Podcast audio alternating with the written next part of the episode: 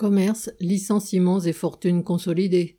Il ne se passe plus une semaine sans qu'une nouvelle chaîne de magasins, notamment d'habillement, mais pas seulement, soit placée en redressement judiciaire. Toutes ces enseignes ont fait et continuent de faire l'immense richesse de capitalistes répertoriés parmi les plus grandes fortunes du pays, et ce ne sont pas eux qui seront ruinés. 24 heures après l'annonce de la mise en redressement judiciaire de Koukaï, l'enseigne de chaussures André a connu le même sort. Et les 600 salariés de San Marina sont aussi dans la crainte de l'annonce, le 20 février, d'une liquidation judiciaire. La liste des défaillances ne fait donc que s'allonger après Gosport le 19 janvier, mais aussi la liquidation de Place du Marché, ex-Toupargel, le 12 janvier, et celle de Camailleux en septembre 2022, avec respectivement 1900 et 2600 licenciements. De leur côté, les riches familles propriétaires de ces enseignes se portent bien, très bien.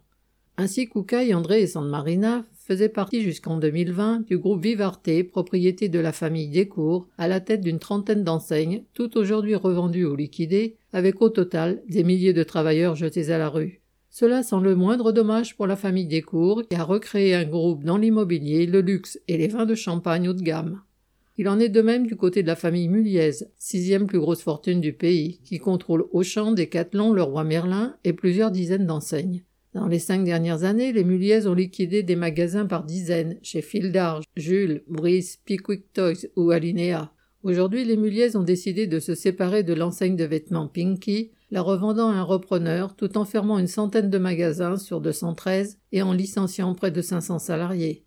La liquidation de Toupargel a mis en lumière les frères Bahadourian, à la tête d'une fortune de 1,3 milliard d'euros. Ils continuent, via leur holding basé au Luxembourg, de diriger le reste de leur société, dont l'enseigne alimentaire Grand Frais. La liquidation de Camailleux, elle, a été l'occasion de rappeler la fortune de son propriétaire, Hayon, passée en un an de 900 millions à 1,1 milliard d'euros. Aujourd'hui, en plus de Gosport et Gap, ce sont les trois holdings financières qui viennent d'être mises en redressement judiciaire. Les salariés de 22 galeries Lafayette de province et ceux de trois hôtels de luxe sont menacés de perdre leur emploi, mais le PDG reste bien assis sur son tas d'or. Les mises en redressement et les liquidations judiciaires n'ont certainement pas fini de se multiplier. Mais les travailleurs n'ont aucune raison de se soumettre aux décisions de tribunaux de commerce qui sont favorables à leurs riches propriétaires. Les salariés sont de plus en plus nombreux face à une petite minorité de profiteurs fortunés à voir leurs conditions de vie menacées. Il faut imposer que ces fortunes accumulées servent à garantir les salaires et les emplois.